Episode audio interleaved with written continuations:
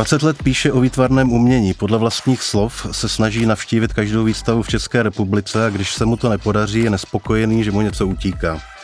Zná se s výtvarníky, s kurátory, s galeristy. Kromě knihy k 50 nám Davida Černého připravil i knihu vzpomínek svého dědy Antonína Vitvara, nejlepšího československého silničního motocyklisty z přelomu 40.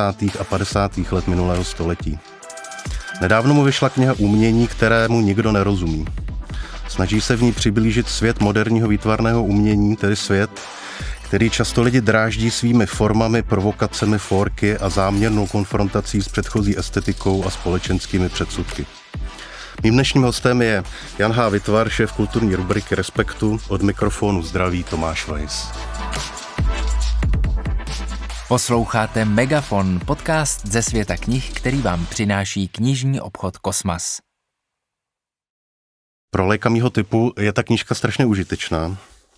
Myslím si, že v ní správně předpokládáte, že v mnoha případech dneska není u, u moderního výtvarného umění snadný rozklíčovat, na co se člověk vlastně kouká.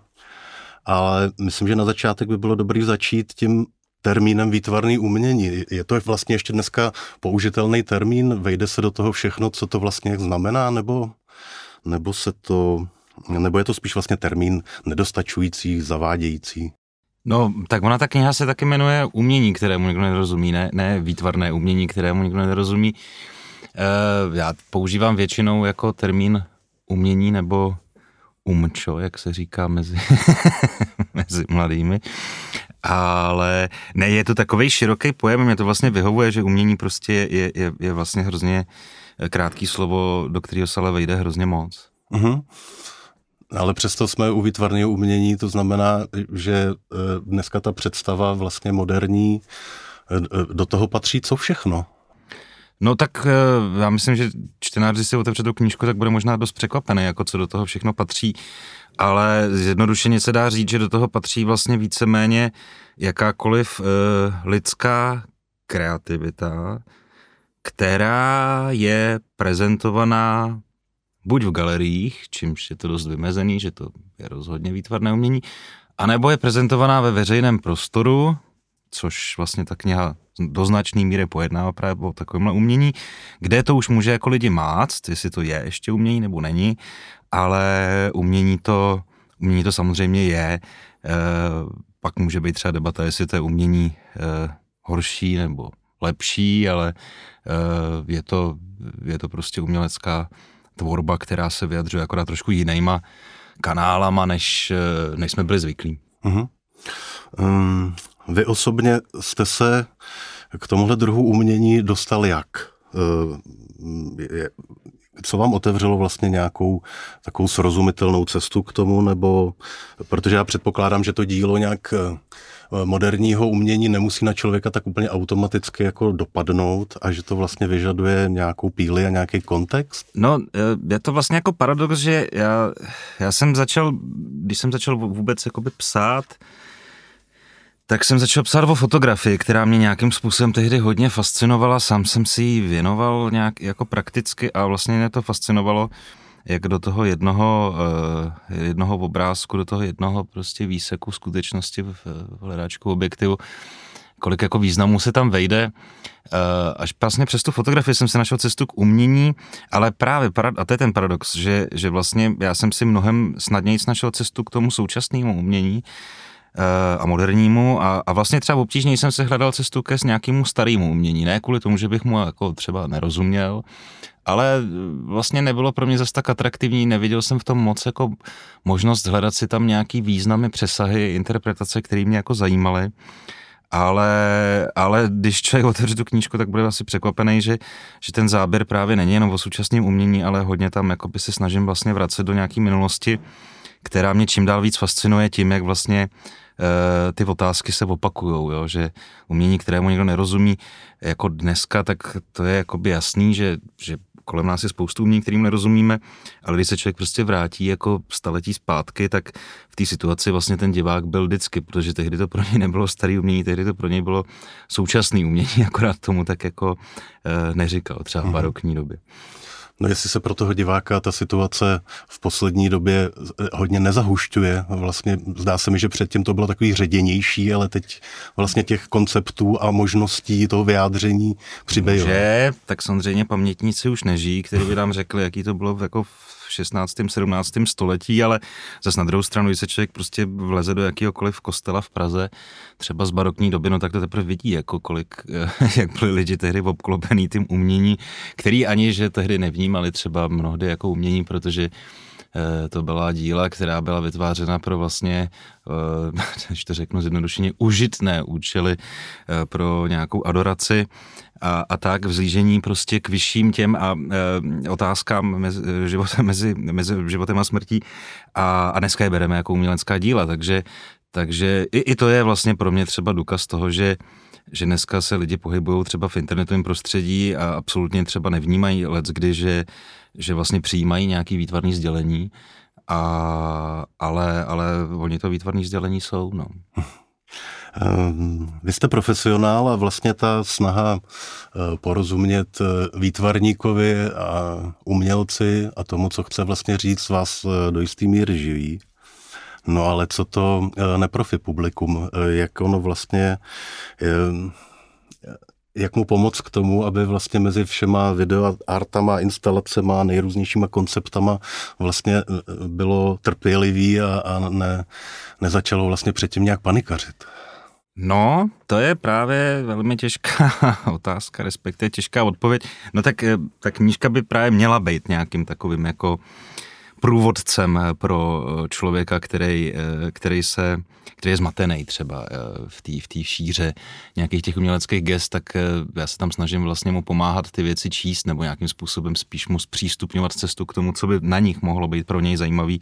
Samozřejmě si v tím on musí najít sám, já tam nedávám žádný návod, jak to číst, lidi to nedává ani ten umělec totiž, takže tak to si každý musí, musí najít sám, ale no já si myslím, že to je, že to je od věka Eh, role uh, nějakých vykladačů, interpretů, což jsou dneska novináři, tak víme, že samozřejmě uh, těch novinářů, kteří se věnují výtvarnému umění, dneska málo, čím dál míň, no tak, tak se prostě snažím to těm lidem vykládat. Uh, moje cesta je uh, už dlouho tím, že se snažím vlastně jim ani ne tak jakoby vysvětlovat ty díla, ale snažím se vlastně pro, přes příběh těch děl a přes příběh těch autorů, přes jejich osoby vlastně vysvětlovat, co je na tom, co je na tom zajímavé, proto taky ta kniha se jmenuje eh, v podtitulem eh, Historky z podsvětí výtvarné kultury, což eh, není marketingový tah, ale je to, je to prostě pravda, protože ta, ta kniha je opravdu plná historek eh, z podsvětí, což znamená z takové jakoby odvrácené, neúplně zřetelné e, fáze výtvarné kultury nebo části výtvarné kultury. Uh-huh. To je, myslím, na té knize hrozně příjemný, že vlastně jde touhletou příběhovou cestou, je tím čtivá a srozumitelná. Mě by vlastně zajímalo vysvětlení toho slova podsvětí, protože těm ostatním slovům tam rozumím, ale podsvětí Eh, tak to podsvětí je samozřejmě, je samozřejmě jako eh, odkaz na Tarantina, který, eh, který mě vlastně nepřestává bavit, ten Pulp Fiction, ten jeho film, a který taky, že jo, právě přesně, eh, ve kterém jsou za, za nějaký jako eh, scény, které působí na první pohled vlastně nějak prvoplánově, tak je tam skryté spousta, spoustu významů, což doufám, že v té knižce, která může třeba někde působit prvoplánově, tak právě ty, ty skryté významy jsou tam taky. To podsvětí tam naznačuje, že to jsou uh, historky, o kterých se moc nemluví, jo, nebo který prostě nejsou na první pohled nepůsobí nějak jakoby vznešeně ale já jsem čím dál víc přesvědčený, že vlastně o tom světě eh, výtvarného umění jako hrozně moc vypovídají. Jo? Jako je tam, je to spousta historek o různých omylech, eh, o nějakých jako nedorozuměních, který, eh, který mi prostě přijdou, že jsou pro tenhle ten svět nějakým způsobem signifikantní, abych použil cizí slovo. A a, a prostě určující, no, takže proto, proto takový jako podsvětí, no, je to taková ta, taková ta, ta, tajemná, podivná vlastně, ale v něčem strašně přitažlivá část. Uh-huh. Vaše knížka eh, je rozdělená do sedmi kapitol. Já bych vás chtěl teď poprosit, jestli byste mohl tu architekturu té knihy trošku autorsky představit.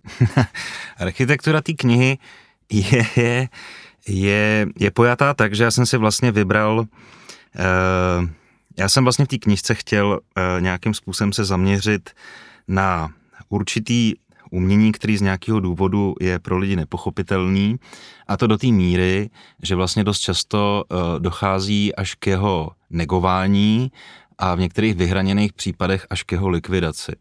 Jo, takže vlastně tam jsou první tři kapitoly, jsou vyhrazený právě uh, příběhům uh, o umění a o umělcích, který z nějakých důvodů byli nepochopený publikem, sami sebou, mocí, která panovala, až vlastně jako došlo ke ztrátě těch uměleckých děl, jo, nebo k likvidaci. Mohli bychom tady dát jeden příklad? Uh, mám tam třeba jako docela velkou kapitolu o obrazoborectví, uh, která s chodou okolností vlastně, ale jako když už byla ta architektura knihy, když jsem si jako vymyslel, tak, uh, tak vlastně najednou došlo k obrovský obrazoborecký vlně související s hnutím Black Lives Matter, kdy, kdy jsem jako úplně najednou v přímém přenosu sledoval, jak to, co jsem já popisoval o francouzské revoluci, kdy, kdy prostě najednou eh, během během vlastně 50 let třeba v té Francii jakoby zanikalo strašně moc děl, ale úplně brutální množství vlastně výtvarných děl kvůli nějakým politickým důvodům, eh, ale hnaných nepochopením toho umění, tak vlastně jakoby probíhala v přímém přenosu tato vlna v Americe, pak v Evropě, kdy docházelo k likvidaci, teda naštěstí mnohem méně, dejme tomu, hodnotnějších děl, než, než během třeba jako napoleonských válek, ale, ale e, myslím si, že vlastně pro nás úplně stejně důležitých. Jo. Takže, takže tohleto jsem, tam, tohleto jsem tam popisoval například. A vlastně e, po těle těch úvodních kapitolách, takových jako opravdu hraničních příbězích, tak tam vlastně mám e, čtyři kapitoly vyhrazeným čtyřem vlastně takovým fenoménům, který pro mě jsou ukázkou eh, nebo úplně jako ilustrací toho, proč nějakému umění lidi nerozumějí, takže je tam kapitola o, o umění, který, eh, o kterém lidi říkají, že to není vlastně umění, ale jsou to nějaká politická gesta, což se vztahuje na celý aktivistický třeba umění. Je tam kapitola o, o umění, který je označováno za pornografii, takže eh, taky podle, podle lidí to není umění, je to obyčejná pornografie a je tam kapitola o, o vlastně umění, který bylo nepochopený jenom z úplně bláznivého důvodu a to, že, že vlastně nebylo považovaný za český, protože ho vytvářeli autoři, kteří mluvili nějakou jinou řečí, ve směs německou v našem případě. Eh, a na tomhle já se snažím jakoby vlastně jako ukazovat, eh, jak, a jo, a ještě tam kapitola o umění, který, který lidi říkají, no to bych uměl taky, to vytvořil vlastně někdo jiný, to vůbec není žádný umělecký gesto, teď on to místo něj dělal nějaký stroj nebo tak. A já se tam vlastně snažím vysvětlovat, proč by to pro ty lidi mělo být uh, zajímavý, pochopitelný a důležitý. Mm-hmm.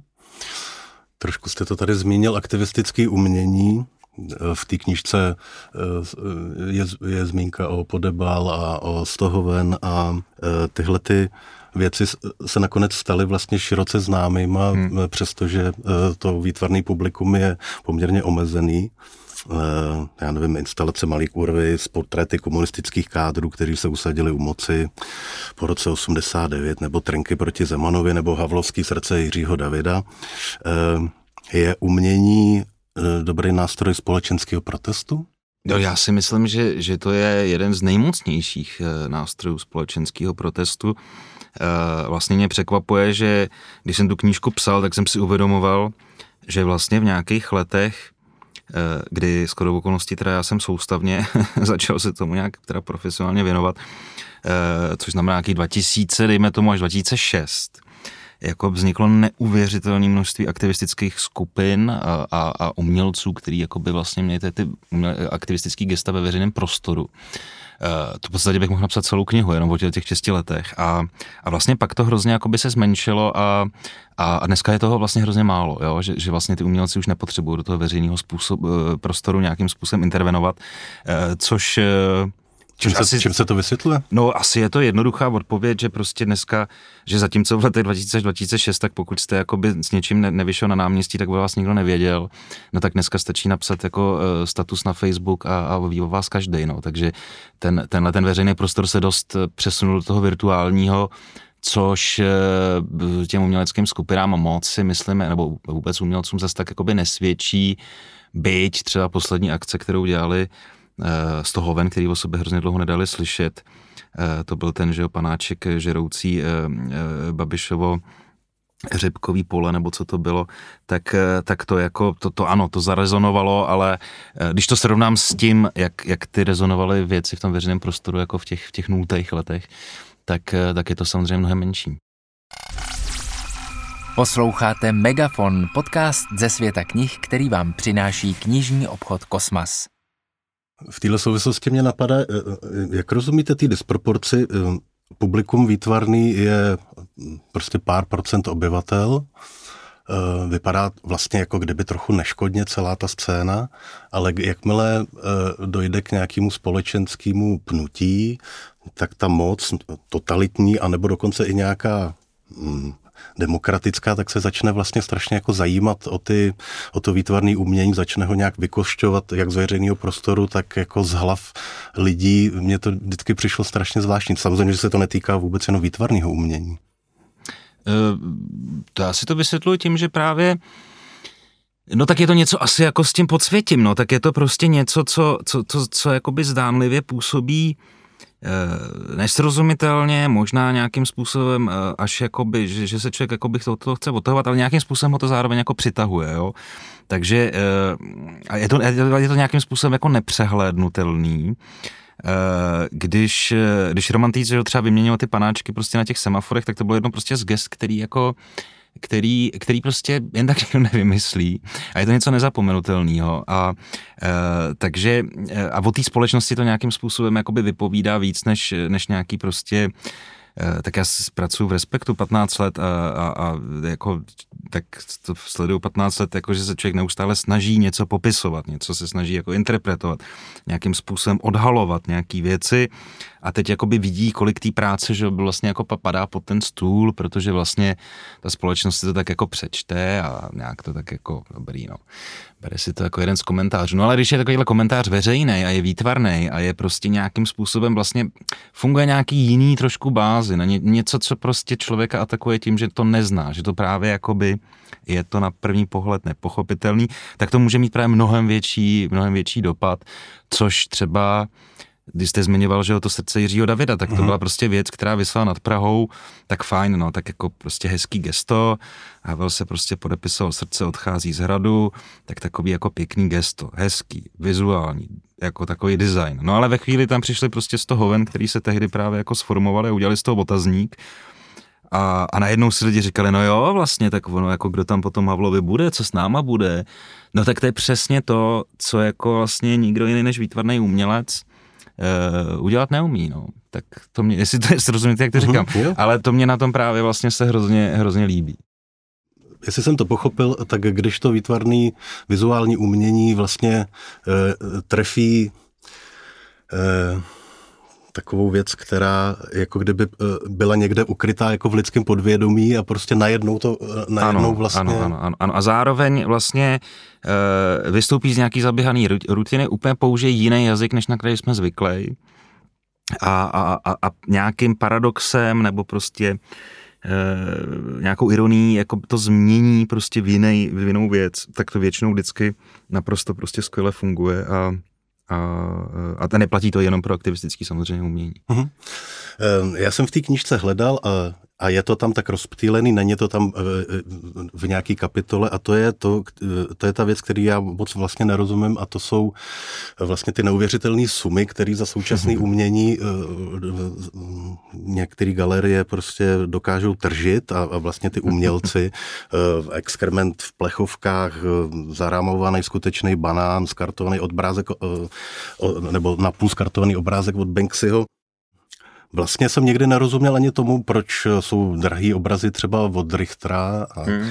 ale uh, o to míň jako rozumím tomu, proč by vlastně nějakou vysokou hodnotu měla mít nákupní taška s, s plastovým eh, nepořádkem eh, nebo nezaměnitelný token, tak to potom jsem úplně v koncích a vlastně bych vás chtěl poprosit, jestli aspoň ve stručnosti by se dal objasnit ten vznik té ceny výtvarného umění na, na výtvarném trhu. No, takhle, vzhledem k tomu právě, že to tam nikde není pořádně jakoby popsaný v té kapitole a, a jak říkáte správně, je to spíš rozptýlený. Já tomuhle taky nerozumím. to by musela být úplně jiná kniha, a, a, a že jich pár jako lidí e, se snažilo napsat vlastně o zákoně tohoto trhu s uměním. Já se mu snažím profesně trošku jakoby vyhejbat, protože mi vlastně přijde, že to je trošku je něco jiného. Otázka sběratelství, ukládání peněz, investici do budoucna, vyrovnávání se prostě s nějakou inflací, tak to jsou prostě problémy lidí, který, kterým já vůbec nerozumím rozumím. ale, uh, ale, uh, ale jo, jako je, je, je, to fascinující. Já tam třeba právě píšu o tom rozřezaném uh, obrazu od Banksyho, který, nebo polorozřezaném, který, který ve, když jsem tu knížku psal, tak vlastně e, prošel první aukcí, e, koupila si ho nějaká paní, která ho zapůjčila e, nastálo do, myslím, frankfurtské nějaký galerie. V okamžiku, kdy ta kniha šla do tisku, tak vlastně ona ho přeprodala a v nový aukci byl teď prodaný za půl miliardy korun v přepočtu. Což myslím, že původně to bylo nějakých 20 tisíc liber, což byla už tehdy docela dost extrémní částka. Výsledek je půl miliardy korun prostě za polorozřezaný obrázek, což je samozřejmě jakoby něco, co uh, na, to, na což neumím odpovědět, ale, nebo odpověď asi jednoduchá, no tak prostě jsou lidi, kteří mají, který mají spoustu peněz a vědí, že, že umění má, jedna, jedna z zajímavých vlastností umění je, že eh, že vlastně má strašně stálou hodnotu. Je to prostě jako, jako fakt všichni se shodou, ekonomové, sociologové, antropologové, já nevím kdo všechno, že prostě jestli do něčeho se vyplatí investovat peníze, aniž by člověk přemýšlel, jestli tomu náhodou neklesne hodnota, tak je to právě umění. Samozřejmě člověk musí vědět, který v případě teda tohohle Banksyho díla, tak eh, já kdybych měl půl miliardy korun, tak bych do toho šel taky, no, protože, nebo teda, kdybych měl, kdybych měl zbytečných půl miliardy korun, tak, eh, tak bych do toho šel taky, protože ano, tohle je jedno z děl, který mimochodem o 21. století prostě vypovídá uh, víc prostě než, než, než, než většina děl, který, který vznikají, no. Takže jestli to dává smysl, tak je to, je to, je to, je to zvláštní, ale fascinující taky svět. Mm-hmm. No mě vlastně u toho napadá, eh, kdo, kdo vykopává eh, ty umělce nahoru, kdo, jak se to vlastně stane, celá tahle, ta, eh, celá tahle ta záležitost, že někdo si od někoho neúplně známého něco koupí a vsadí na něj a když je to předpokládám, že když je to ten správný člověk, který to koupí, tak tím už vlastně zvyšuje cenu toho umění, protože ty ostatní vědí, že on kupuje a tak dále a tak dále. Tak si to nějak laicky představuju. Ano, tak to si představíte dost správně, tak já jsem jeden z těch lidí, že právě třeba, který, který který vlastně jakoby nějakým způsobem asi tohle to vytváří taky, protože ano, ta kniha je o tom, že vlastně ano, jako tohle jsou důležité věci, sledujte to, což znamená zároveň, tak třeba se vám vyplatí do toho investovat, když budete chtít. Ale jo, jako přesně, že ten Banksy třeba, to je věc, která jako vypadá docela jako pěkně, je to holka prostě s uletajícím balonkem, jako dáte si to na zeď, no tak teď to jakoby je spolorozřezaný, je k tomu ta aura toho umělce, to je důležitý slovo, aura umělce, která samozřejmě hrozně zvyšuje tu hodnotu, ale zároveň to dílo, který, který, ano, jeden člověk ho dokáže koupit za půl miliardy korun přepočtu, ale zároveň, což tam mám celou kapitolu o, o neuvědomělých uklízečkách, který by byli schopní si myslet, no tak to je nějaký takový rozřezaný obrázek, no tak to vyhodím jako okamžitě. A což se dost často stává. A to je na tom taky jako hrozně zajímavý, že jako věc, kterou dva lidi vnímají úplně takhle jakoby rozdílně. Jakože ve světě moc není takovejhle jako, jako věcí, na kterým by mohli mít lidi úplně odlišný pohled. Jo? Mm-hmm. Úplně. Já jsem na začátku říkal, že... Třeba jsem... zlato, pardon. Třeba se zlatem se vám tohle nestane. S uměním, jo. Já jsem na začátku říkal, že eh, díky tomu, že se pohybujete na, na té výtvarné scéně, eh, tak znáte spoustu lidí, eh, výtvarníků, kurátorů, galeristů. Vidím v tom při psaní trošku problém, který se jmenuje, jak vlastně nějak přibližovat jejich práci, být u toho objektivně, neublížit přátelstvím, který podle mě evidentně vznikají při tomhle tomu. Ne, tak tohle to, tak, to, tak to, tohle, zaprvé tohle to není vůbec konfliktní knížka, jo, to je fakt jako snaha interpretovat a pomoct vlastně lidem s tím, jako vyznat se v tomhle přesně jako nepřehledném světě, o kterém jsme se teď jako chvíle bavili ale eh, ne naopak, eh, jako jo, rozhodně mám mezi výtvarníkama a mezi galeristama, no mezi galeristama tolik ne, ale mezi lidma prostě kolem, s který se pohybujou, tak mám samozřejmě spoustu známých, ale kdy kamarádů ale ne, mě to naopak jako dost často pomáhá, jo. Já jsem jako na začátku kariéry si dost držel takový ten odtažitej přístup, že vlastně člověk má jako sledovat to dílo a vlastně moc jakoby právě kvůli nějakému případnému, že by do toho pak se mohli jako pro, eh, odrážet tom nějaký jakoby osobní vztahy, tak jsem se od něj držel odstup a no ale zjistil jsem, že prostě naopak, jo, že prostě právě ten ten, eh, ten, ten osobní kontakt s nima jo, a nějaký jako setrvalý jako sledování jejich tvorby, ale i života právě. Takže hrozně napomáhá tomu jako těm dílům jako nějakým způsobem jako porozumět. Jo. A pak je právě moc interpretovat, což eh, jakože kdybych tohle, kdybych naopak, kdybych ty lidi neznal, většinu z těch, co píšu o, to, o, o, o nich v té knížce, tak bych tu knížku nemohl napsat. Uh-huh. Jo, protože ty příběhy bych v životě nevyslech, nikdy bych se s nima neseznámil. Rozumím, příhody. zároveň uvědomujete si svoji výjimečnou pozici při tom pochopení je, jejich děl vlastně, protože máte tenhle uh, přístup. Uh... No a tak právě se ho snažím jako využít uh-huh. v mhm. tom, že ho jako tou knížkou teď jako se snažím předat dál, no, snad to někomu bude, bude fungovat taky. Uh, když narazím na některé situace z té knížky, uh, vy osobně byl byste schopný na přání svého přítele výtvarníka, dejme tomu po jeho smrti, spálit jeho obrazy, protože si to přál a považoval za nepovedený, přestože, ne, přestože ne, vy ne, byste je považoval za, ne, za vynikající? Ne, nikdy, nikdy, nikdy. nikdy. Já bych nedokázal zničit žádný jako umělecký dílo, což se tam právě snažím. Myslím, že už rovnou v předmluvě to tam píšu, že si prostě myslím, že umělecký dílo by nemělo být zničený nikdy, jo, maximálně tak jako třeba pan Koněv, když teď skončil prostě v depozitáři a leží tam teď jako v Měšicích za Prahou eh, pod, pod Ladisou, jako, což jsem tam osobně viděl, tak budíš mu jako odpočinek teď jako dopřán, ale ne, rozhodně bych nechtěl, aby ho rozstavili nebo tak. Ne, tohle bych opravdu žádnému výtvarníkovi nedokázal, nedokázal slíbit a skončil bych jak Max Brod, který to slíbil Kavkovi a stejně jako nakonec ty jeho věci nespálil, já bych na to neměl vůbec absolutně náturu. Um. Poslední otázku, kterou na vás mám, ta se týká vlastně eh, jak se udržet po letech eh, toho, kdy člověk chodí po galeriích a sleduje v sobě a, a má ty, ty kontexty, tak takovou tu prvotní jako dětskou čistou radost eh, z nějakého překvapení, eh, jak se vlastně bránit nějakému snobství nebo akademismu nebo, nebo um, se kterým nebývá občas to umění spojovaný a je v tom, musí v tom být nějaký humor, pokora, nebrat to moc vážně, nevím. Tak z, já, já, já mám jako zvídavou povahu, no, to je moje jako výhoda takže já jsem jako, jako přirozeně zvědavej, takže eh, to asi jakoby s nějakým procesem stárnutí jako asi moc ne, nebo zatím to teda necítím, doufám. E, jsem furt stejně zvídavý, jak, možná někdy zvídavější, než jsem býval. E, no a, a, to s tím akademismem a tak, jak já prostě přesně, no tak já, já umění nenakupuju, nespekuluju s ním, to by ani nebylo profesně samozřejmě možný, nebo profesionálně a eticky možný. E, nes, nesnažím se stávat součástí nějakých těch struktur, které by do toho asi člověka tlačili.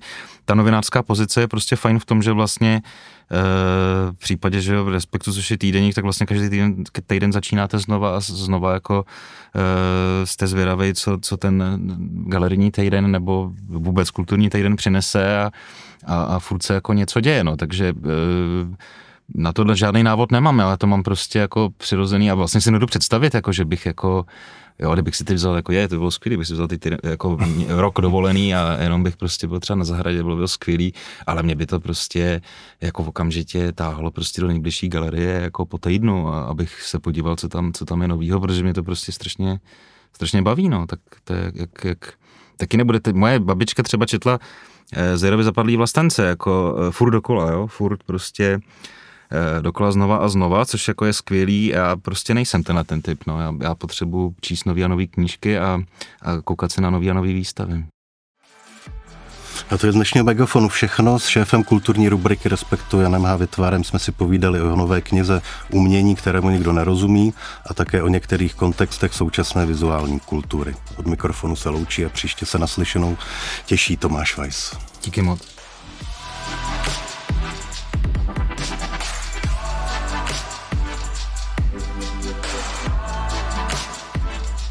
Poslouchali jste Megafon, podcast ze světa knih, který vám přináší knižní obchod Kosmas.